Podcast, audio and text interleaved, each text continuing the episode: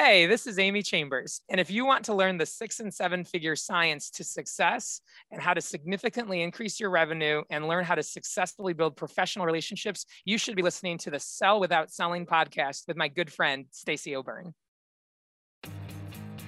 If you're ready to get out of your own way to follow the seven figure science of success, then welcome to Sell Without Selling. Tune in with renowned international speaker Stacey O'Byrne as she shows you how mastering relationships, achieving the proper mindset, and attaining the necessary motivation will catapult you away from failure and onto your journey to greatness. And now, here is your host, Stacey O'Byrne. Hey, welcome back to another episode of Sell Without Selling. I'm your host, Stacey O'Byrne, and I believe that learning the art and the science of how to sell without selling is the only way to achieve high six and seven figure success. I'm really excited to get into today's episode. And really quick, if you're a business owner, entrepreneur, or sales professional and you haven't hit the level of success that you've wanted or needed, or if you're stuck and needing a pivot in your business and your success, or maybe you just want more and you understand the importance of having a coach to help identify the blind spots, increase accountability, and help with success strategies to take you, your business, your income, and your success to the next level. If this sounds like something for you, then head over to pivotpointadvantage.com slash I want success. That's pivotpointadvantage.com slash I want success. There's a quick application there that will lead to a personal phone call with me to see if we're a great fit for each other. All right, let's do this. Today I'm speaking with a really good friend of mine, Amy Chambers. Amy has over 21 years of experience in the financial services industry and has spent 15 of those in leadership. When she was 17, one of the fathers of a family she babysat for asked her to work for them every day during the summer before her freshman year in college. She declined, saying she needed to get a real job. The father then suggested she interview at the bank to be a teller. She didn't even know that this man worked at a bank, let alone which one.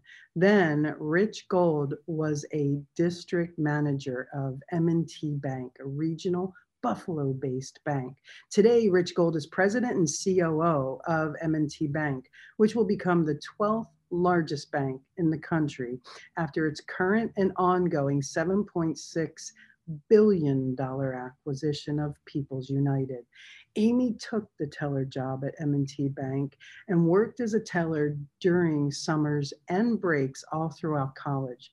As a floating teller, she had the unique opportunity to work for a week or two at a time at roughly 20 different M&T branches and observed an interesting phenomenon.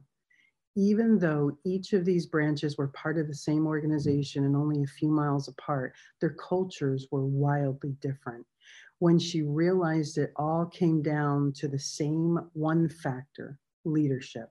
Her profound interest and obsession with understanding leadership was born. In 2004, upon graduating the University of Notre Dame with her bachelor's in political science and philosophy, she joined M&T's management development program and worked in the DC metro area for the next three years, holding each and every role in a branch, including branch manager. She obtained her investment securities and insurance licenses and found a true love for wealth management as well.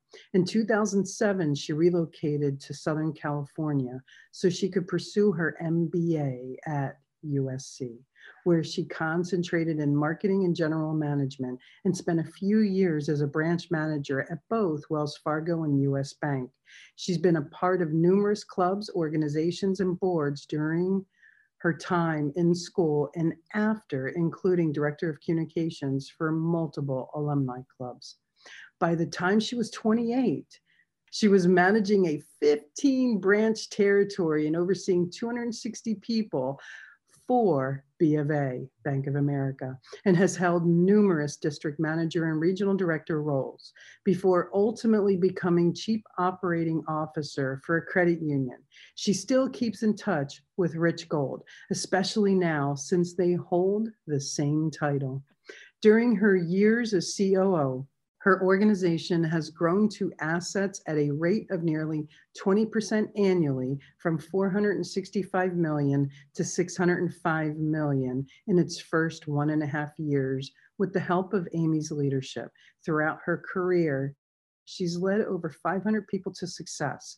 She's worked with and for every kind of leader imaginable and in her two decades of observing, studying, coaching, and mentoring others, she's developed a framework of principles that work every time to help transform culture, engage people, and deliver results every time.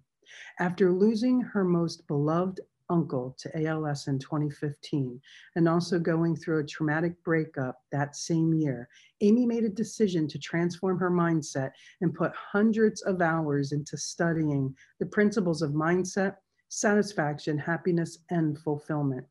She worked to overcome fear, take control of her destiny, and pursue goals she had only dreamt of, but never quite made reality. Amy trained herself from being unable to run a mile without having to walk into a marathon runner. In the past six years, she's ran 166 half marathons, nine full marathons, and hundreds of other races, totaling almost 10,000 miles. She also became an avid skier, something she, ha- she was once deathly afraid to do. Amy is a longtime cyclist, rollerblader, tennis player, and photographer. Some of her favorite accomplishments include a gallery opening she hosted for her photography and biking a few 100 mile century rides. In 2020, she bought her dream home and currently resides in Long Beach, California with her boyfriend of four and a half years, David. Amy prides herself on reading a book every single month. She now is finishing up her own first leadership book and is eager to make a career change into helping other leaders find the same success and passion for the leadership game as she has. I am so excited for you to hear this conversation with Amy. Amy, welcome to the show. Thank you so much, Stacey, and uh, thanks for the the wonderful bio. It uh, got me excited just hearing about it. Awesome stuff. I'm like, you know, I do that? I know, I know. Really, it's like I get so excited. I can't wait to meet the person. I'm like, oh yeah, I already know her. So, how are you? I'm doing wonderful as always. Every day is a choice, and so uh, choosing to be happy is how I start my morning every day. It's doing great. I love that. I love that. As a matter of fact, our tagline is "Choice is a powerful thing, and suffering is always optional." so, so that's phenomenal. So, you know, I, I'd like to to introduce our listeners to you because I have the pleasure of really knowing you and and and something that that really impressed me was how many times you made the dean's list. I mean, you made the dean's list 7 out of 8 times, right? What does it take to really strive for excellence like that? I mean, what what does it require of you? Was that a goal you had set? share share that with us Sure. Uh, probably the first thing that, that got me motivated is uh, my parents told me if I didn't make the dean's list, they were going to stop helping pay for it, and so uh, that got me fired up um, quick. And and I, I half joke uh, the the first uh, semester was the one I didn't make it, and, and we had quite the conversation when I came home for freshman break. But um, you know, a few things happened. Um, you know, so so first things first, I I started off in um, you know, what I thought someone else wanted me to do. I started off as a biology, chemistry, um, double major, uh, pretty aggressive, you know, schedule uh, for a young, you know, freshman at Notre Dame. I, I came in thinking, oh, I'm smart. This is going to be a cakewalk, kind of like how high school was. I immediately found myself surrounded with valedictorians and salutatorians of, you know, the best schools all over the country. And I suddenly was, oh gosh, I'm a kind of a small fish now in a, in a big pond and and what i found is that um, you know to have success in anything you really have to love what you're doing and be passionate hmm. about it and that's what's going to keep you going when it gets hard and it will get hard with anything and so you can't be um, there and when i say there i mean anywhere for anyone else but yourself you can't you know be there for someone else's reasons. And so what I realized um, as freshman year was kind of winding down is, you know, I'm not, I'm not passionate about becoming a doctor. You know, that was a, a, childhood thing that that I thought mom and dad wanted me to do. It sounded good, but you know, speaking and um, and you know, uh, ultimately helping other people, you know, see things. Uh, that's really where it's at. And so I, I switched my major to political science and philosophy. I found myself in smaller lectures rooms where we began to talk about ideas and concepts and you know, had all sorts of different mm-hmm. ideas at that time. Maybe I'll, I'll go to law school and become an attorney. Maybe I'll, I'll end up in business, which is, you know, what had happened. Um, but what I found is that my passion and love was greater somewhere else. And once that was in place, the hard work, the late nights, uh, you know, the, the focus around, you know, work and studies became easier, um, or at least it became a, mm-hmm. a, lot more exciting. It was still hard work um, and it required discipline and habit formation of, you know, I got to get these things done. I can't just wait till the last minute, but I enjoyed it. And and as I've I've looked mm-hmm. at anyone that was ever great at anything, you know, Kobe Bryant in in basketball, or you know, the best celebrities, sports athletes, anyone that's really had major success, they all say the same thing. I loved what I was doing, and so um, if you're feeling like work or school or whatever it is is a chore, something might be wrong there, and it becomes very hard to achieve and be successful because you just don't have the stamina to put the hours in. So so that's really I think what what allowed me to to be able to do that. Nice, nice. So then, so then you you experienced or had your first professional experience at the bank, right? Right. Yeah. So so so when you got into banking, is that what what made you realize this is it for me? This is my home. You know, um, the, the biggest thing that happened, uh, you know, probably was my first year out of college. And I was going through this, this management development program. I was spending time as a, a banker at the branch. And so um, for those of us that are in financial services, it's that person that sits at a desk that opens accounts, takes your loan application, you know, calls you to tell you when CD rates have gone up or down. And uh, I had this, this couple come in and uh, they were you know sort of in a, in a really tough situation uh, lots of credit card debt and they were struggling with with bills and th- they just didn't know what to do and they were looking for some advice. And we ended up doing a home equity loan for them at that time. This is back in 2000 late 2004 early 2005 and through that process, uh, we were able to consolidate all of their credit card debt into this one single payment, pretty low interest rate. Uh, they were having a tough time getting approved. It was kind of on the line. I was able to call the underwriters and, and get the deal to go through, um, especially by pointing out how much it was going to improve their situation, their debt to income, everything was going to become better because of it. And uh, what ended up happening a, a, few months later, probably half a year later, um, I'll never forget her. Her name was Sandra Thompson and her husband was Tim. And, and, Sandra Thompson came in and found me in the branch and she had this beautiful bouquet of flowers and a $50 gift card. And she says, I really want you to have this. Um, and I said, "Oh my gosh, you know, this is what I do. You know, this is not necessary." And she says, "You don't understand. You've you've changed our life, saved our marriage." And um, I said, "Well, gosh, you know, what do you mean?" And she told me in tears that at the time they had first met with me, um, and something kind of seemed wrong, but I couldn't quite put my finger on what it was, but that they were very much contemplating getting a divorce at that time. And, mm. uh, you know, the reason why is just, you know, financial strain. They weren't making their bills. And after they had gone through the process where we had consolidated all that debt, they had saved about 450 to 500 bucks a month in terms of income. They had taken a cruise out of Baltimore, one of those, you know, three or four day weekend cruises, you know, spent time together and realized that they still loved each other. They wanted to be together, and uh, maybe things weren't as bad as they thought. They just had gotten a little stuck. But you know, now that I had freed up all this breathing room for them financially, that you know they were able to go out to dinner. They could kind of relax a little more. They weren't so stressed all the time. They found their way back to the, those feelings that they had had. Mm-hmm. And at mm-hmm. that moment, I realized that um, you know I, that something really special had happened there that i had the power to change people's lives. And and not only a, a right to ask questions and get to know people to find out how to help them but a responsibility uh, to do that. And i i kind of never looked back. I um i, I realized uh, you know maybe law school wasn't for me. I could help a lot of people in financial services more and more things happened like that where uh, people came back and just said you changed my life you changed my life and I, I i it was always really meaningful to me and i realized that my passion and my calling in this world is to help people improve their lives and so i uh I, that, that set everything off in, in that direction. So, so for you, it, it was more than a job. You actually went above and beyond and, and, and looked to be a solution provider, a That's problem right. solver. Yep. Okay. All right. So, so, so, so question, I know, I know leadership, especially from your bio, leadership uh, really intrigued you. It really became a focus for you. I, I, mean, to have the realization in your mid to late 20s that that environments were impacted by the common denominator, and that was the diversity in leadership. That's pretty significant at, at such a young age. I, would like to go back and ask you when when was the first time you remember leadership really impacting you and how?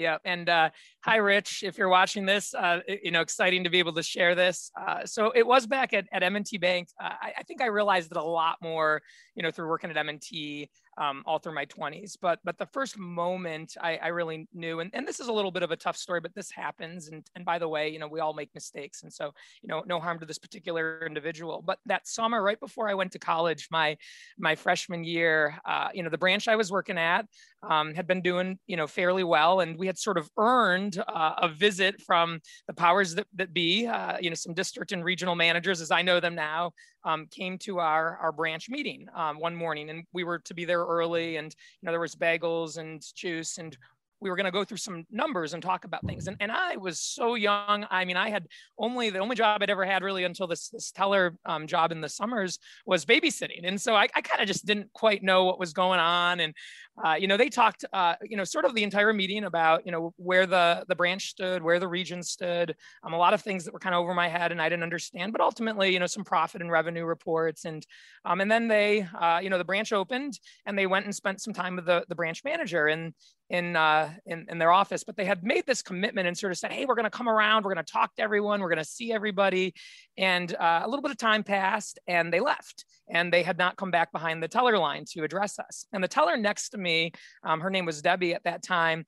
Um, she got very upset. She she locked her drawers and and took went off the line back to the, the break room. And you know, this was probably one of the first moments that I, I felt empowered to do something without asking permission. You know, this was my first real job, and I didn't even say, "Hey, I need to go take a break or see what that's about." I locked my drawer too, and and left my post at my teller window. Um, and I went back to the break room, and I found her crying.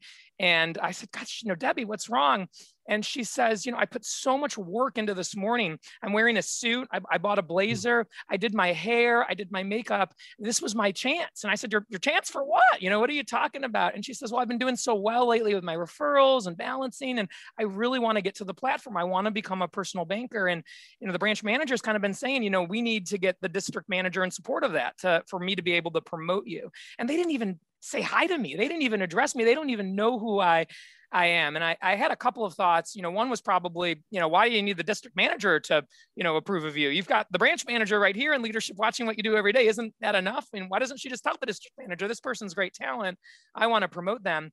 But two, what I realized is that her whole day had been ruined by somebody else. You know, someone just not even acknowledging her and and not paying attention to her. And and she had talked about how she had spent like, you know, $300 on, you know, getting the right outfit and uh, you know, kind of putting time into that morning. And that was like, you know, half of one of her paychecks. And, and I realized she put so much effort into that, just that one incident or that one event um, but you know, someone in leadership wasn't even aware that she was feeling that way. And I just made this commitment to myself right then and there. I thought, gosh, if I'm ever in leadership or I have, you know, the responsibility for other people in my charge, that is never going to happen.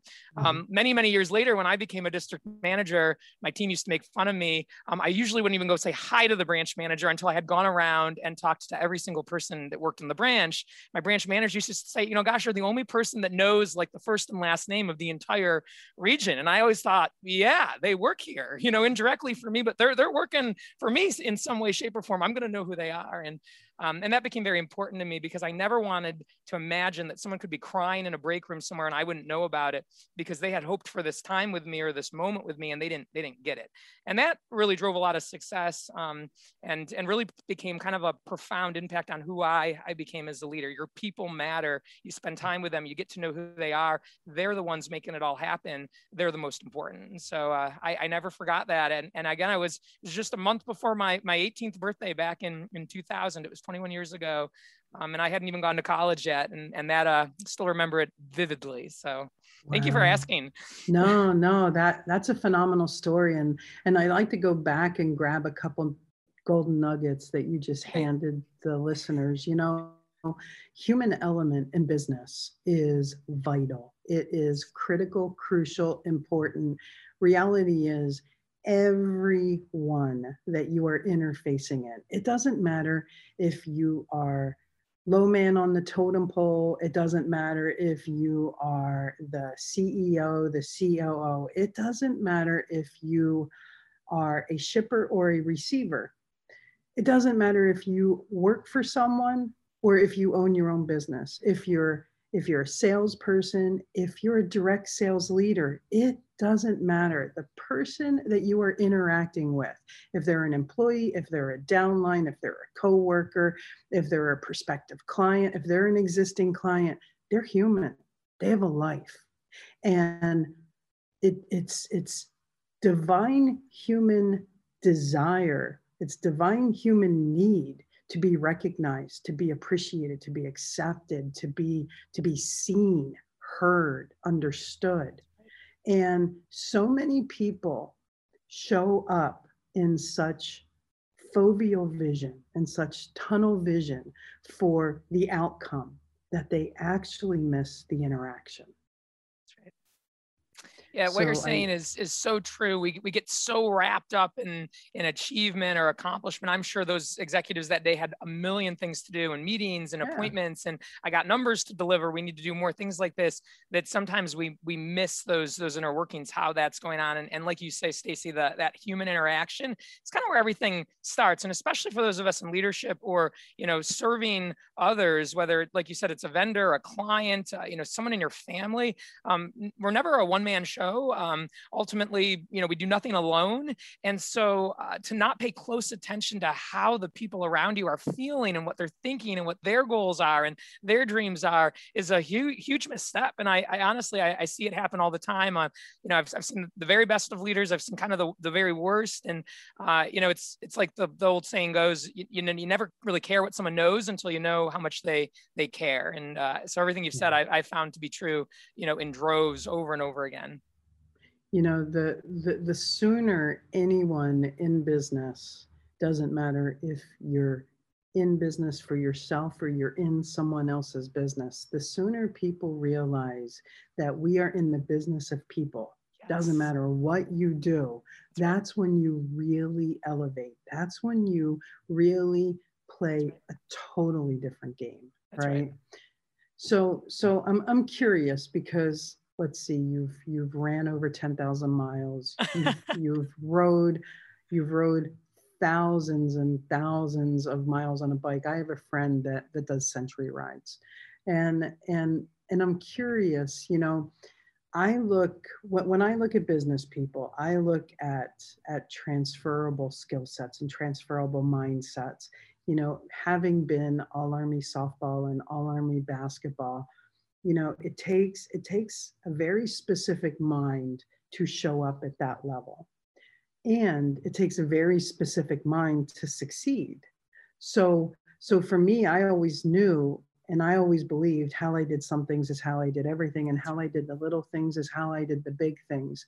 So everything you do in life it seems like you show up and play full out. Can you can you talk about what you really tap into and what that looks like for you? Yeah, absolutely. And uh, there's so many things I could say. The first that comes to mind, in, and just you know to give some credit here, uh, Carol Dweck's book Mindset changed my life. And yeah. one of the things I realized after I, I, read that material and really thought about know kind of the mindset I'd have for a lot of my life, and, and as, as well as I had done in in some cases, I found myself to have you know what's called a, a fixed mindset for a lot of my life. And you know I really kind of compared that to the mindset I wanted to have, which was this growth mindset, and sort of to break it down and, and at least in the way I understand it. Uh, you know, definitely not a researcher or a psychologist, and so I, I give that as a full disclosure. But uh, ultimately, if, if we approach life always wanting to get better and evolve and grow and learn, uh, there's a few things that, that happen if you have that agreement with yourself. Number one, uh, you don't mind failure and, and you don't mind making mistakes and you don't mind when things are hard and when things are a struggle because you know that at the end, all of that is just part of the process. It's part of the journey mm-hmm. at helping you, you know, become stronger. Uh, as Kobe Bryant says, and I, I, mentioned him before, you know, to master your craft, to really hone, uh, you know, that that skill that you have, or that game that you play, or whatever it is that makes you you and and so you don't have to be afraid of those things and and run away from them. And and that's kind of an exciting breakthrough to have mentally because once you have that um, you don't kind of turn your nose up at things just because they're hard or a struggle or because you're not initially great at them. Um, running became fun for me because I, I just had this goal of i just want to get better. I, I just it, it doesn't matter what my time is. It doesn't matter if i'm winning the award. I just want to finish. And just the fact that i'm out here like doing something that had been so difficult for me for so long is a huge accomplishment. And when I approached it that way, the bad days, the, the sweaty, ugly, tear filled days of like, oh my gosh, it ended up being 85 degrees. You know, this, this race is, you know, on 8 million hills that I didn't, I didn't see coming. Uh, you know, my headphones died and I don't even have music to, to listen to. Mm. Uh, you know, gosh, I've, I've, I got a blister on my foot. Now I'm kind of in pain. None of that kind of um, bothered me or, or became the end of the world because I would say, well, well, this is great. This is great that that's happening because look how, how challenged you get today. And if you can mentally, you know, go through that challenge and still feel good about it, that's going to help you in other areas of your life. And I, I found that to be true. So I, I think the biggest thing that helps us when we're when we're getting better at anything, and I totally agree, you know, how we do one thing is how we do everything. But when we approach business, our relationships, our athletics, our sports, uh, with this mindset of you know i'm I, am not going to be perfect. I, am here to learn. It's a process. Um, i'm going to make mistakes and fail. That's okay. It's supposed to be hard uh, but that's the the joy of it. Uh, again it, it's kind of like what i said in the beginning. It kind of gives us that stamina to go to go on. The second thing i think that is is important and this is just you know not a carol dweck mindset concept but it's just sort of you know true. Uh, you know habits uh, can either be our friend or our, our foe. Uh, a lot of our life is run by our subconscious mind, and our, our subconscious seems to gravitate towards what's familiar and what's comfortable and what, what we've done a million times before. And as uh, we teach our subconscious mind, you know, habits, and, and we can teach it bad habits or good habits. Um, but once we teach it the habit of, hey, I get up every morning and I train, I practice, I go on my ride, I go on my run, you know, I, I do some sort of physical act activity. That's what we do. Uh, over time, um, it, it, becomes not as much of a struggle to get your subconscious excited to do it. Um, I've been working at that for so many years that now on days where I don't go work out, um, maybe I have to take an early flight uh, or, or potentially there's an event or some, something just stands in my, my way. It's rare, but something will stand in my way that'll prevent me from getting that, that morning training or that morning workout in. Mm-hmm. I, I, feel off all day. My subconscious is almost saying, why aren't we working out today? What, what's going on here? You know, we, we're supposed mm-hmm. to be mm-hmm. doing that. And so creating uh, disciplines, habits, routines, and doing them for enough months or years that they become part of who you are really, really helps us uh, you know to to get the hours in that we need to practice like you said sports or, or anything in life mm-hmm. um, but when we're when we're inconsistent and you know we don't go if it's raining and we do go if it's good weather or we we don't go if we get invited to a morning brunch um, but we do go if we have no plans when we allow the outside kind of forces to dictate you know our habits instead of saying i just do this no matter what this is my routine and i'm going to stick to it we, we create a world of hurt for ourselves because we never really develop kind of the routine and regimen needed to say this is kind of who i am it's what I do. And, and that mm-hmm. sometimes gets too challenging to keep up with. So those, I think those are the top two things I would say that have kind of allowed me to, um, you know, practice sports and definitely not with excellence, but at, at a level that I'm, I'm really enjoying it at. Yeah, and and everything that that you just mentioned is applicable in any area of life. I mean, yes. when when you really look at at success in relationships or success in your finances or success in your journey in, yes. in your health or in business or in sales or in leadership or in your spirituality or your self-care, your self-mastery, it's all a culmination of consistency. It yes. really is. Absolutely. It, so so yeah, yes, I think that's a very valuable point. So I want to I want to hit on something because because you said your your your number one point was was you learn to not mind failure. So how has failure been instrumental to your success? I think the one of the biggest failings I had, and I, I talk about this a lot. Uh, it, it's probably the best thing that ever happened to me. Was uh, back in 2015, I went through this really rough breakup, and I, I, know all of us have been through rough breakups. This one was bad. I, I was blindsided. Uh, you know, I, thought I was going to marry this guy. We had been living together. I had this whole life kind of planned out for us. And when he kind of walked out with with no notice and, and just sort of just said, "I'm done," and there wasn't a, an opportunity really in that moment, at least, to have a discussion about it it, I realized something had gone wrong. And, and for the first time in my life, I decided it was my fault. And I, hmm. I figured out, um, you know, how to use that event to, to get better. It was the first time I hired a therapist, which I, I strongly recommend. You know, maybe it's not for everyone. Until that moment, I had already sort of seen that as a weakness. So you have to have someone to help you, like, you know, feel happy or, or be psychologically sound. Uh, I, it's, it's much, much more than that. It, it, has been probably one of the biggest game changes for me. Uh, I have this um, objective, unbiased kind of third party that's not a friend or a family member or wrapped up really, you know, intricately in my life. And she's kind of there to call me out on my stuff and sort of say, you know, Amy, uh, you got issues. And, and I started seeing her, that was six years ago. I, I still spend time with her uh, biweekly today. Uh, you know, she's, she's been a huge help in, in my life. Um, you know, she encouraged me to read a whole bunch of books. One of the ones I just mentioned, Mindset, was one of the first I read. Um, I, multiple others that, that followed it. Uh, my, my boss uh, has been a fantastic mentor to me. Um, but you know that failure uh, when i looked back and sort of understood um, you know what was happening kind of that moment of crisis or trauma uh, it, it, was it was strong enough and stark enough and emotional enough that it, it made me want to do something different. And, and sometimes you know we see this um, sometimes we don't. You know people go to the hospital for a heart attack or a stroke. They come back they still don't change their diet or their their regimen uh, you know but but ultimately um, you know major trauma or tough events can be very powerful. I, I had um, an old friend that, had the saying, um, that which um, hurts instructs.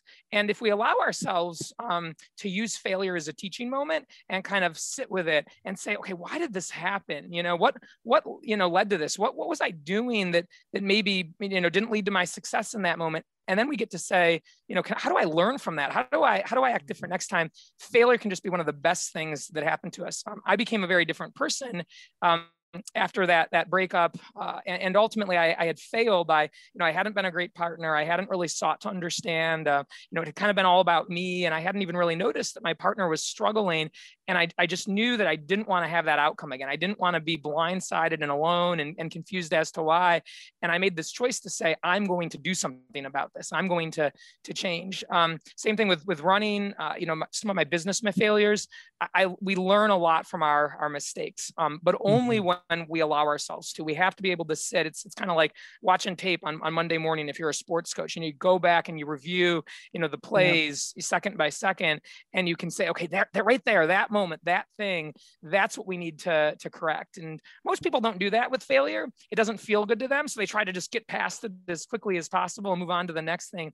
But if we say, okay, I know failure is a part of success, you know, these are the things that are going to help me get better in the future. We pay attention to it and we allow it to teach us we are so blessed and, and, grateful for the failures we have because without them we can't get you know better. It's it's just impossible that it's just really impossible to even imagine someone that's going to be you know have a perfect story you know from that from childhood and infancy to you know through the end of their life that they're they're never going to struggle. If they if that's the case they probably haven't challenged themselves enough. So i'm embracing it spending time to evaluate it and look at it and then figuring out how we can learn from it. If we do that our, our failures become, you know, our the greatest help we have to becoming who we want to be.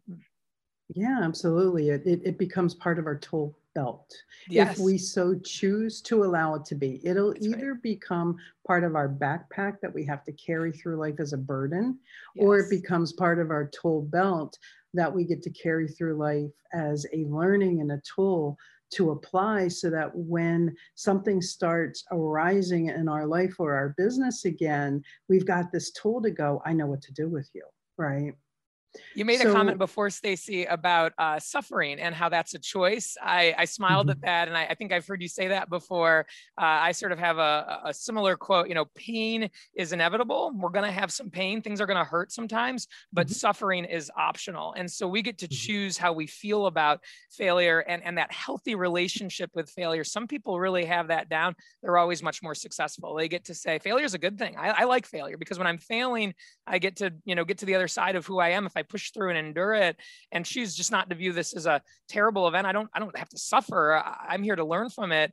Uh, you know, again, it, it, it goes fi- qua- uh, quicker, faster, uh, and it helps us uh, get to where we want to be. It's much more meaningful for us. So I, I, I love that quote Yeah. you say. I think it ties in perfectly to that, that concept of failure and how we, how we approach it and look at it.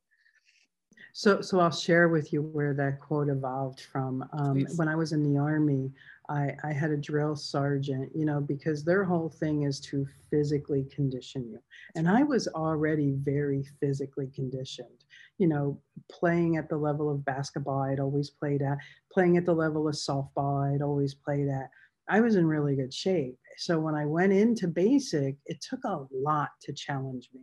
So what what the drill sergeants were doing with me then was was holding me to to the guys times the the guys standards to really push me you know be, because at, at, at that time women could do push-ups on their knees and they only had to do 25 whereas a man couldn't be on their knees and they had to do 60 so that's what they would do with me and and i remember getting to what was known as tmf total muscle fatigue Mm. and getting there and just and just like wanting to give up but but my mindset saying no continue push through it push through it because i was never someone who ever quit in anything.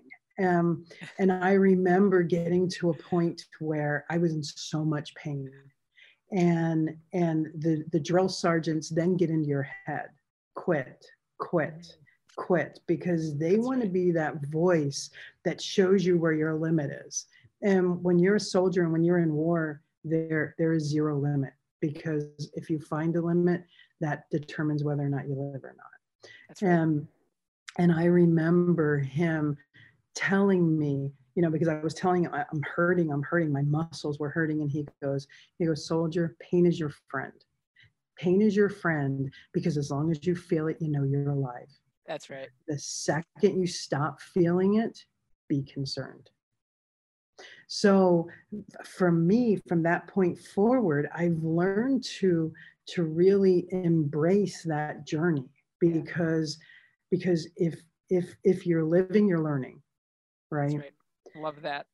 So so I, I I like to switch gears right now, and and and I know something that the majority of our listeners don't. So let let's let's it, let's pull the rabbit out of the head and expose it, and that is.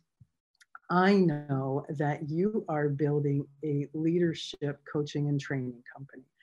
And and a lot of people would would step back and go, Amy, you you have this this very successful career. You know, you're at a stage where you can ride high. Your your future's made.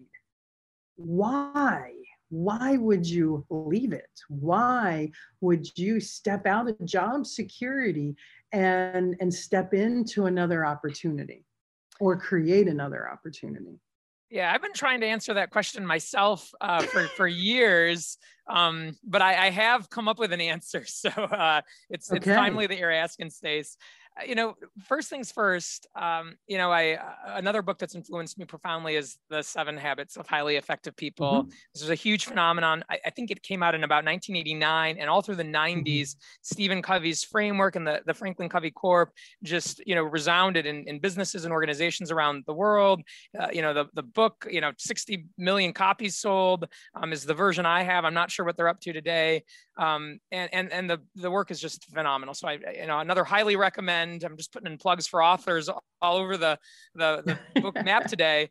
But uh, you know, Stephen Covey says that uh, you know if we want to have fulfillment in our lives, what we think about in our minds has to be congruent with what we do and the action we take. And he also talks about how important it is to have vision for our life. You know, the you imagine the future. It's not just what's in front of you today and kind of being reactive to opportunities that come and just working hard and climbing the ladder. It's to really challenge yourself to be proactive and then imagine this end in mind that's different than your current reality. And so I put a lot of work into writing uh, a vision statement. I, I highly recommend that people do this and really think about like, what do I want to be 10 years, 20 years, 30 years, way down the road. And it's it can be a very aspirational activity. You know, you're you're writing about things and you're seeing yourself in a, in a way and in a light that you just aren't yet. And as I wrote the vision statement and I rewrote it and rewrote it, um, you know, CEO of financial services organization just didn't keep, you know, making its way onto the page. But what did make its mm-hmm. way onto the page was that I revolutionized the world, you know, with these ideas around leadership and mindset and happiness and fulfillment that have helped change my life uh, so much. These tools that I got so blessed to get back in 2015 when I felt like my life was falling apart and the guy I wanted to be with didn't want to be with me and I didn't know what to do. And, you know, back when I had this doubt, like, oh, I could never run a marathon. Oh, I'll never be able to ski down a mountain. That's that's too scary. I can't do those things. And how I figured out how to overcome those things, I want to share those practices and those principles with with others. And so I, I think that's the the biggest reason is that uh, you know it, it feels like the right end in mind for me. It when I, I get excited about like you know the job that I, I have and the, the value I could potentially offer the world, it's in that way. And so I hmm. it would just be such a um, a crime or departure from who I am to not pursue it. It'd be kind of almost turning my back on everything I believe. You know, there's this thing I want, I I imagine it, and we do this a lot. We think about the life we want to have. Oh, I wish I had a better house, a better car, a better partner. I wish I had hmm. better vacations. We don't do anything about it. We just kind of dream and then we go back to our real life. And that's just such a, a shame in my mind. Is you know why wouldn't you work your butt off to make those things happen. I think that leads me to kind of point number two. I want to do it because I think it's going to be really, really difficult. And I want to challenge myself and have that pain so I know I'm alive. Uh, you know, I don't want to take the easy way out anymore. I, I, I want to do something that scares me a little bit and feels kind of like a risk. And I think it's going to be really uncomfortable because I want to practice what I preach about. Get yourself into that discomfort zone. Always be learning. Don't be afraid of, of failure. Um, I never want to not do something because I'm afraid. And and I, I think I spent years kind of be afraid of like, well, starting my own business and turning down that guaranteed salary from corporate America. Um, at some point, I realized that's exactly why you need to do it. Um, you're wanting to help other people overcome their fears. You got to overcome your own fear first. So so here I am. I love it. I love it. You know, you know, you, you made a really good point, and, and and that's about the gray zone, the the mm. comfort zone. You know, people stop living when they exist in their comfort zone. That's right. Because because no matter how uncomfortable they are, they they stay there, and it takes something really bad or really good for them to exit it. And and when you are comfortable being comfortable, or when you are comfortable being uncomfortable in a way that that your life isn't serving you, then then you start daydreaming and you start ignoring the daydreams because because yes. for you you're not looking at them as the vision or as as life's potential, you're looking at it as a dream. And reality is, we live in a world where anything's possible. And because we live in a world where anything's possible, then that means we live in a world where everything's possible because you control your outcome. You may not control the environment. However, you can control whether or not you choose to take the actions to make that kind of shift happen in your life. That's right.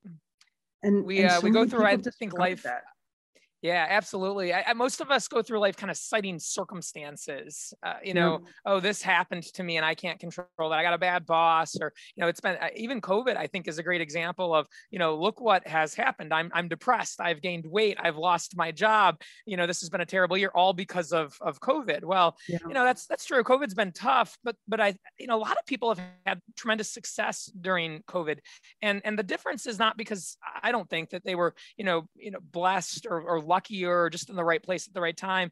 One of the things I, I noticed is for the people that feel like this has been a great year, they made an active choice to make it a great year they got laid off from a job and said, "Oh, good. Now I have time to work on my resume, to read more books, yeah. to actually figure out like the job I, I really want to have. I have time to do that personal development project, whether it be, you know, repainting the house or, you know, resurfacing an airplane or um, just, you know, getting more into shape. Like I can go out and start walking every day safely with my mask on, but I can make decisions to do that. We're going to save a ton of money. We're not eating out anymore, mm-hmm. you know, uh, spending money on booze. So many people approached it that way. Not as many as people that approached it like, oh gosh, this is just, it just has to be a bad year. But the reality mm-hmm. is life is really only 10% what happens to us and it's 90% how we respond to it. And, and we get a choice every day. It's probably the biggest thing I wish people knew is that they always have a choice in how they respond and how they choose to respond. But so many people just hmm. feel like, well, this has happened. What other choice would I have uh, other than be angry or be upset? And it's like you, you have every choice to do anything you want and, and uh, respond however you want. And I, I think mm-hmm. that that really ties into what you're saying. No, I love it. I love it. So, so looking at success, you know, you you you had success in in traditional education. You've had success in traditional employment. You are now putting your your strategies, your mindset, your skill sets, all of this knowledge into pursuing success in your business what what piece of advice can you give someone that hasn't achieved success yet and is pursuing it? Yeah there's a few things that, that stand out. Uh, number one, I think it's it's to find someone that has done what you want to do and spend time with them. So whether it's you know someone on the athletic field, it's someone in business, uh, you know it's someone in uh, you know personal relationship kind of expert that's been married a certain number of years and has a happy you know home life. You know find someone that has had success in the area where you're looking to have success and and hire them uh, you know either at a charge or just sort of you know at, at no charge because they do it out of the goodness of their heart um, but to mentor and and coach you um, we, we so often look at people that have things and just assume that somehow they, they got lucky or blessed or they had different circumstances and they you know had something that we don't have they can do it but we can't and what usually we find if we say you know how did you do that what, what, what did it take you'll get tons of you know pieces of advice we tend not to follow those things because sometimes we look at that and say hmm well you know, I don't have that success. You know, you're telling me what to do to get it. Um, you know, I don't really want to do those things. It requires me to make a change. If I were doing those things, I might be successful too. I'm not.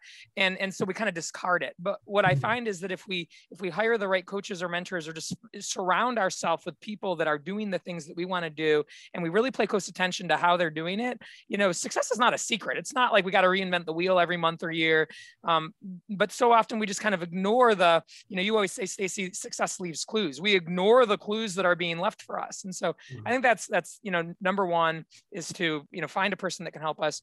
I'm probably doing these out of order, um, but even before we find someone to help us, it's really important for us to identify what we want. Sometimes we identify what we don't want. You know, um, I don't I don't want to be a doctor. I don't I don't want to be a lawyer. I don't I don't I don't mm-hmm. want to do that. But we don't mm-hmm. really you know get kind of a positive affirmation of like what what do I want? And I, and I do think that end in mind, that kind of vision statement helps us kind of map out you know, as clear as it can be what the dream actually is. It should be so clear in our mind that when we wake up, we are just eager to step into it. And so, you know, um, you know, setting um, unspecific goals is not helpful. Oh, I'd like to lose some some weight. Oh, I want a better job. Oh, I I just wish that I was like happier. We we have to kind of identify, you know, um, X to Y by when. And so I'm mm-hmm. I'm here. I want to get there, and I want to do it in this um, time frame even if we find the right people to help us, but we don't have that kind of laid out, it's really hard for people to help us because if we're not clear on what we want, you know, other people can't be clear on it either. So I, I think those are, are two big things. You know, find someone that you know is willing to help you, know what you want. Probably the third thing is, you know, say I'm gonna be willing to put the time in. You know, it's I have a friend who always hashtags on on her runs. You know, how bad do you want it? Uh, I, I met her on a, you know, I'm, one of my goals is to run a, a half a full marathon in all 50 states. And I've been running with a company called Rock and Roll. And I've met a ton of other runners that have fantastic mindsets, you know, lots of achievers and success um, on the kind of this rock and roll trail. They go to about 26 cities a year. And uh, I met all sorts of people. I was surrounding myself with people that were getting to these cities. They were they were winning what's called you know Hall of Fame. They were running race after race, and they, we had to sacrifice a lot to do that. It was you know you're out you know first thing after work on Friday afternoon. Sometimes you're flying the red eye in Monday morning to go back to work. You're running you know a, a 10k on a Saturday, a half or a full on a on a Sunday, um, and we would all spend a lot of time together. And how bad do you want it is, is kind of you know her thing, and you have to do at least 15 cities to make Hall of Fame. And so we had to find 15 different race weekends around the US and the world each year to, you know, I can get to those. Sometimes it meant juggling, you know, other priorities. You didn't get to go to a friend's, you know, birthday party or, you know, a, a baby shower. It was kind of a lot of sacrifice, but I always kind of came back to that, you know, how bad do I want it? Am I, how, if I want it badly and I'm willing to put the work in, uh, and, and I don't, you know, get impatient with myself, like, oh my God, it's been six months. Why isn't it happening? I stay the course. Success will come. Those are probably the, the top three things I'd say. Lots of others um, that I, I look forward to sharing yeah. with people, you know, in the future. But but those, you know, are three that come to mind really quickly. No, I love it. So, so I read in your bio that you are writing a book on leadership. So, yeah. you know, leadership is such a broad, diverse topic. And before we get into the book, I'm curious, what to you is the difference between management and leadership?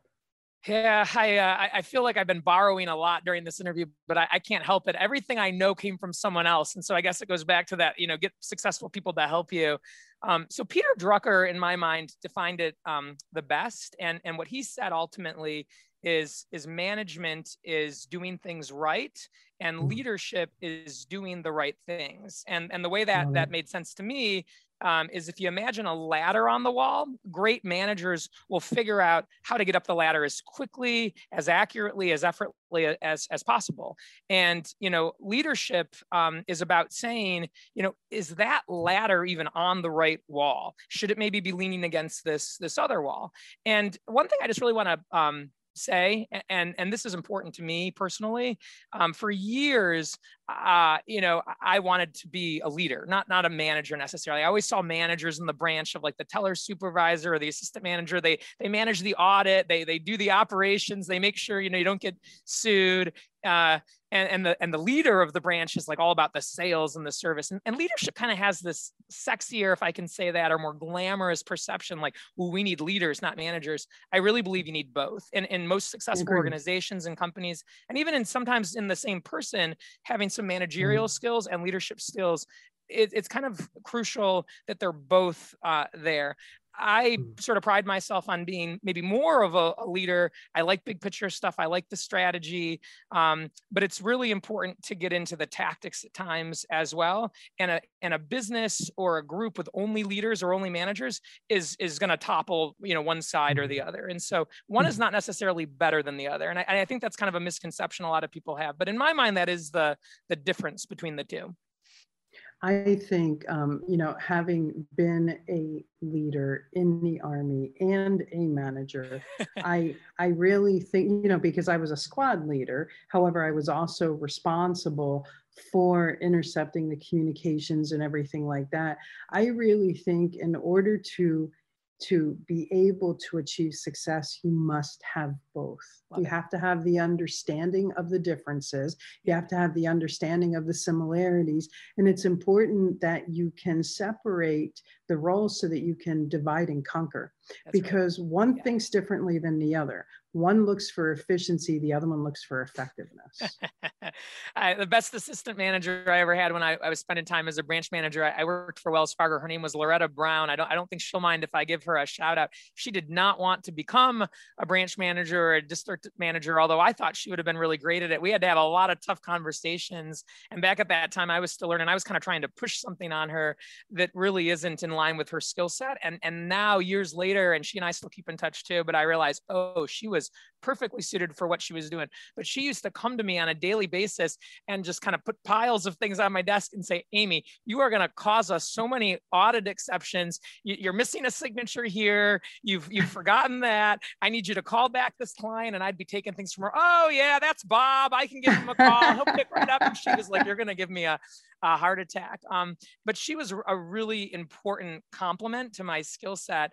And, and the beauty of mm. her was uh, one time I got very sick when I was working there and I was out for almost two weeks and, and she led the branch in my, and I, my absence. Um, we had this thermometer on the wall that was kind of my baby. I was coloring it in on all of our sales mm-hmm. results.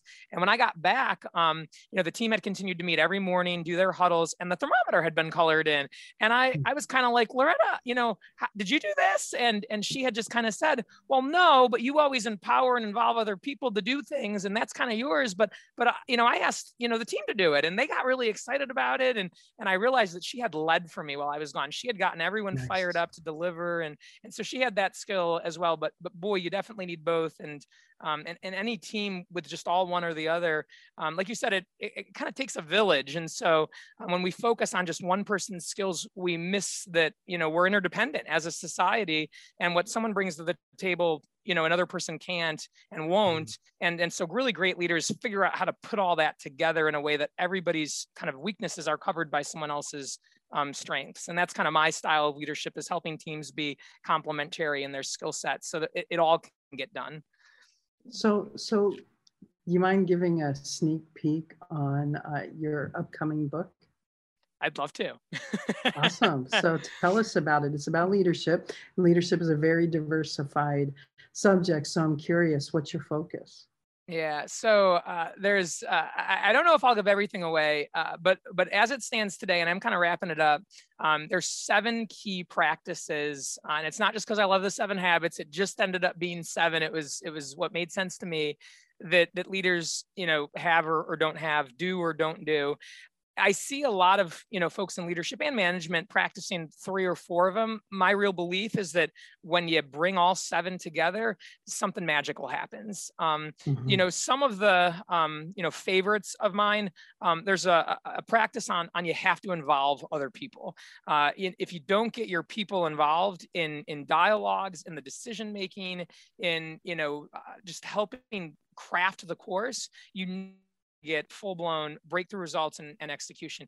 You, you, just, the micromanagement, the directive of let me tell you what to do and you carry it out, it just does not work in this day and age anymore. Uh, we're in the information right. age. Millennials want to be involved, they want feedback. And so doing things with people uh, is, is critical. So that, that involving others um, is a huge one. Another one of the practices, um, just to give you a sneak peek for a couple, um, you know, encouraging the heart or encouraging other people's energy and enthusiasm is is critical. Um, sometimes you know people feel like, well, I pay you, you know, and and you got promoted last year, and so you know you're doing a good job, mm-hmm. right? Um, people really want to hear, and that looks different. Um, and that's kind of part of that section um, for each person. But people want to hear that they're doing a good job. They want to know that their work is meaningful, that they matter, that they're valuable, that they're making a difference. Um, when they don't feel that or know that, um, you know, the work can become dull and boring. Mm-hmm. And, you know, people always say you don't leave a company, you leave your boss. It's a great way to have yeah. people leave you is when you don't spend time valuing and, and appreciating them. So, so seven practices, uh, you know, you do them all together you have something magical you miss a couple steps you know you, you might have a team that's not you know experiencing a ton of attrition and turnover and maybe you kind of you know hit some metrics but you're never going to you know have again breakthrough performance where things grow exponentially people are are so fiercely loyal to you that they have no plans to leave everyone loves their job like they can't wait to get there on monday morning you're not mm-hmm. going to get there unless you practice all all seven and again this comes from years of seeing again the best the worst everything in between yeah. but i was able able to narrow it down to, to seven things that really good leaders do that the, you know, the, um, you know, more immature leaders, uh, for lack of a better word, won't do. And so, uh, so that's kind of a, a, little bit of a sneak peek. I, I, I don't know if that was enough, but it. that's what I got for you today. No, no, I love it. I love it. So I'm curious, will you share with our listeners the, your, your acronym for leadership? It's virtues and it's V I R T U E S. And I think some of them are kind of guessable uh, and, and, a little obvious, but I think there's probably two of them in there that, that most people uh, would be surprised by. And so, what I'll do, uh, I know I'll, I'll, be sharing my information shortly here, but on my coaching page, um, anyone that can accurately guess the seven uh, will get a, a, free half hour of consultative coaching with me. So, anyone that can guess it before it's released, yeah, I'll, I'll, I'll that's do that. Awesome. Out. That's right. Okay. Uh, that's fantastic. All right. So, so make sure you grab a pen because she's going to be sharing her info with, with you pretty soon. So, so Amy, welcome to the signature question of our show. And the signature question is, what is selling without selling mean to you? That's a, gosh, that's a great question, Stacey. You're not easy. Uh, I, have taken a lot of workshops and classes on, on this concept of consultative selling. And uh, I think a lot of people would answer it that way. To me, it's um, it can be that, but I, I, think it's something even more profound.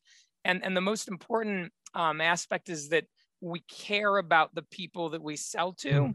and we know them well enough to understand what their true needs and wants and, and values are when we've taken the time to build rapport and, and that's kind of a you know buzzword you know build rapport get to know people ask questions but you know there's something you know really special when we do it in a genuine authentic way where we say you know kind of like i did with the thompsons way back when in, in 2004 although i had probably no idea i was doing it that time you know but mm-hmm. understanding mm-hmm. that someone's going through a marital you know struggle and they're having financial difficulties and they just want to go on a vacation and they're they're worried sick about you know their money and their income I, I think from that experience i learned oh i should know that about people i could have even helped them in maybe more ways had i known that but when we get to know someone through dialogue and questions and time spent with them that we know what makes them tick and then we say you know because i care about you so much and i know what you're trying to accomplish here you know this is my recommendation. This is my my suggestion. And there's no pressure to that you know it's not like take it or leave it. It's it's just kind of this is what i would really do.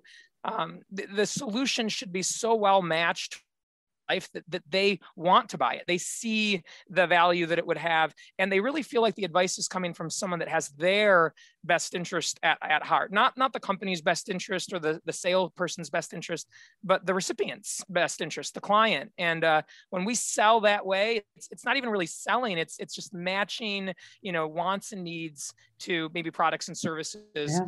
And, and that's what I kind of plan to do for a living. If, if someone's having, you know, a lack of success or frustration, that my, my job's boring, or there's some aspect of my life that just isn't perfect, I, I, you know, if people are open to sharing with me kind of what those things are, I know I can help them achieve higher levels of success and build that better, better life. So it's not really even selling; it's it's helping people um, change their lives um, in meaningful ways. And again, it starts with us really caring about who they are and what they want, and taking the time to find those things out.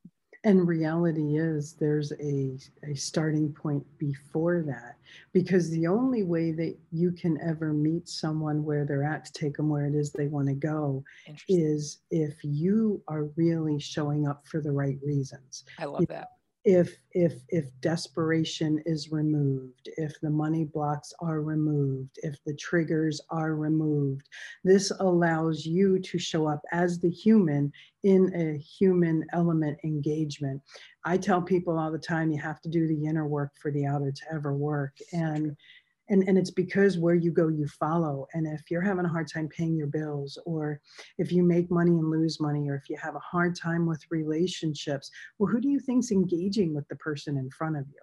So selling without selling for me is all of that and the understanding of it's about you and it's never about you because it's about you because you're who's showing up. You're the common denominator in every equation in your life. That's and right. it's not about you because if you're if you're showing up for the sale and you're avoiding showing up as a solution provider, then you're selling for the wrong reasons and you're playing a numbers game. And sales is not a numbers game, sales is a science. That's right. I love that. So, welcome to the random round, Amy. And Oh. I believe that success leaves clues. And I believe that in extracting these clues so that our listeners can go, hey, I really like that, and incorporate that into their life. So, I have two questions for you. First, what does your morning ritual look like? Love it. Few things on the list. Uh, number one, each day starts with gratitude, and that gets me into a headspace where I can actually appreciate, notice, and focus on all the good things that not only are going to happen to me that day, and there's always plenty, but the ones that I'm going to create. And so when I start and let email or the internet or you know people's demands be the first thing, I'm already kind of behind the eight ball. So starting off each morning and immediately saying and being specific three things I'm grateful for that happened in the previous day, uh, that that has been uh, crucial. I have um, uh, a a morning planner. It's it's called the High Performance Planner. I fill that out every morning. It tells me my intention for the day. You know, what do you want to accomplish today? What's the situation that might uh, trip you up today or stress you out? What's you know something that um, is going to be difficult today? What do you need to uh, work on today that's important? Who do you need to connect with today? And again, uh, more credit. Uh, Brendon Burchard uh, created this. Uh, he has a book, High Performance Habits. He creates these planners. Uh, I, I fill it out, um, you know, routinely every single morning. So that's Mhm. kind of, you know, gets me in the mindset. I think it's very similar to other meditations, you know, other people's meditations or yoga, that they spend this kind of Zen, you know, power 20 minutes uh, alone. Uh, that's that's kind of my version of that. And then the second thing that's really important to me, uh, it doesn't happen every day because sometimes something will mean that it has to happen at night. But 90% of the time or more, um, I get physical activity and exercise to start my day. I, I go run, I I ride, I, I bike. Um, I, I make a point of trying to do it outside, and and 90% of my workouts are are that way. I get to take in the sunshine, the fresh air. I see other people. I I sort of de- decompress or disconnect from you know the day as a whole, and, and get kind of lost in my my thoughts. And so uh, those are are the top um, two things. You know, number three is really looking at my plan for the day, the the calendar. Um, we get so stuck in um, you know the whirlwind of I got to do this and and I got to get that completed. I have to send that email. We sometimes forget to prioritize you know the things that matter most, the the wildly important goals, those big rocks.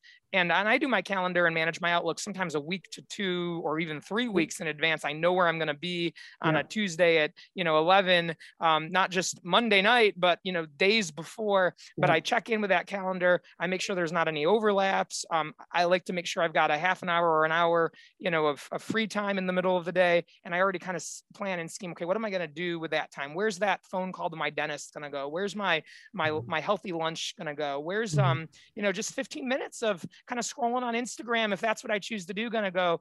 Um, so everything is is planned. It's never just oop, you know, life's happening to me and I have no clue um, it's the day is structured and it's structured by my design. So those are the few of the things um, that I do each morning to get the day off on the right foot. And Stacey, I got to tell you, I love the question because so few people have a morning routine, and I think it's one of the biggest reasons that their lives aren't working out the way they they plan to. They the, the day runs them instead of them running their day. So whatever they Yeah. do, because there's no real right or wrong answer, but I mean, just starting by having some you know morning routine, I think is really really important.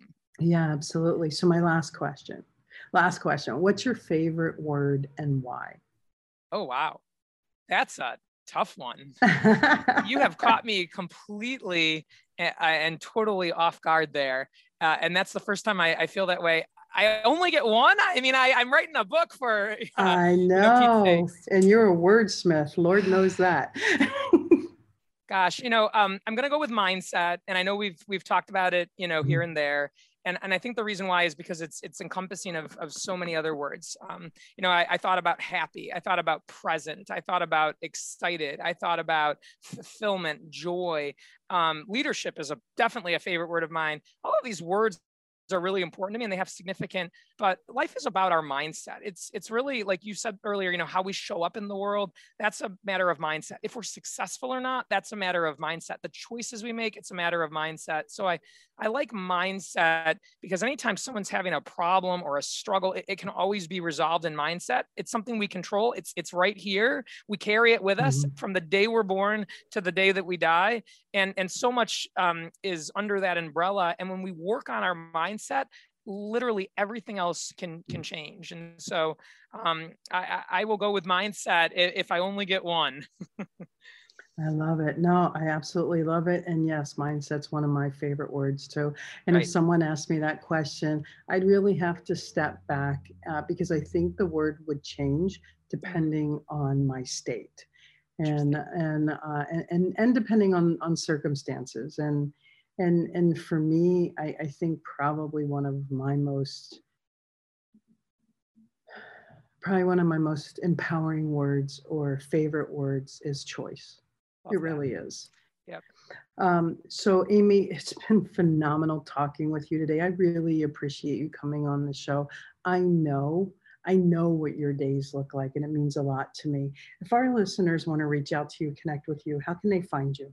Sounds good. Uh, there's a couple ways. I, I am on LinkedIn. Uh, you know, Amy Chambers and uh, on my profile, uh, dozens uh, of, of, folks that I've worked with for and around for years, uh, you know, have you know put in a couple words. So uh, it, it, at least gives people a kind of a glimpse into um, if I am who I say I am. Uh, and mm-hmm. so whenever I'm having a bad day, I, I go back and I read those. Um, not to make myself feel good, but to say, am I living up to what these former direct reports and employees have said about me and how I've impacted their life over the years. So I that's kind of the favorite part of my profile is just what do other people think about how I've impacted them. So that's on on LinkedIn, and then I do have uh, a Facebook page, um, Coach Amy Chambers, and anyone can find me on there. I'll respond within 24 hours always, and uh, really look forward to interacting with anyone that wants to talk about any of these concepts: leadership, mindset, happiness, fulfillment, success, um, and selling without selling. That would be uh, outstanding. So those are the, the top two ways.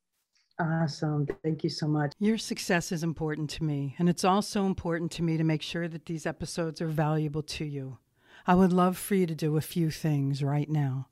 I'd love for you to hop over to Instagram and follow us at Pivot Point Advantage. That's hop over to Instagram and follow us at Pivot Point Advantage. Second, I'd love it if you'd head over to Facebook and join our Sell Without Selling community. That's head over to Facebook and join our Sell Without Selling community. We have an immense amount of interaction on both platforms. We also share different information on both platforms, so we look forward to seeing you there. Last and definitely not least, I love to chat with you, give feedback on the episodes, and find out any topics that you're interested in to help make this podcast more powerful and helpful to you achieving the success you've always dreamed of, desired, and deserved. Head over to pivotpointadvantage.com slash talk to Stacey. That's pivotpointadvantage.com slash talk to Stacey. Let's get a 15 minute call on the schedule. I look forward to getting to know you. Always remember this choice is a powerful thing, and suffering is always optional. Get out of your way so that you can get on your way, so you can finally have your way. Thanks so much for listening, and I look forward to talking with you soon. Whether it's mastering your mindset, communication, or success, we have more ways to keep you on your journey to greatness. Be sure to visit us at pivotpointadvantage.com for exclusive online training programs, success specific courses, and more ways to connect to Stacey directly to help you achieve the financial success you've always desired, dreamed, and deserved. That's all available on pivotpointadvantage.com.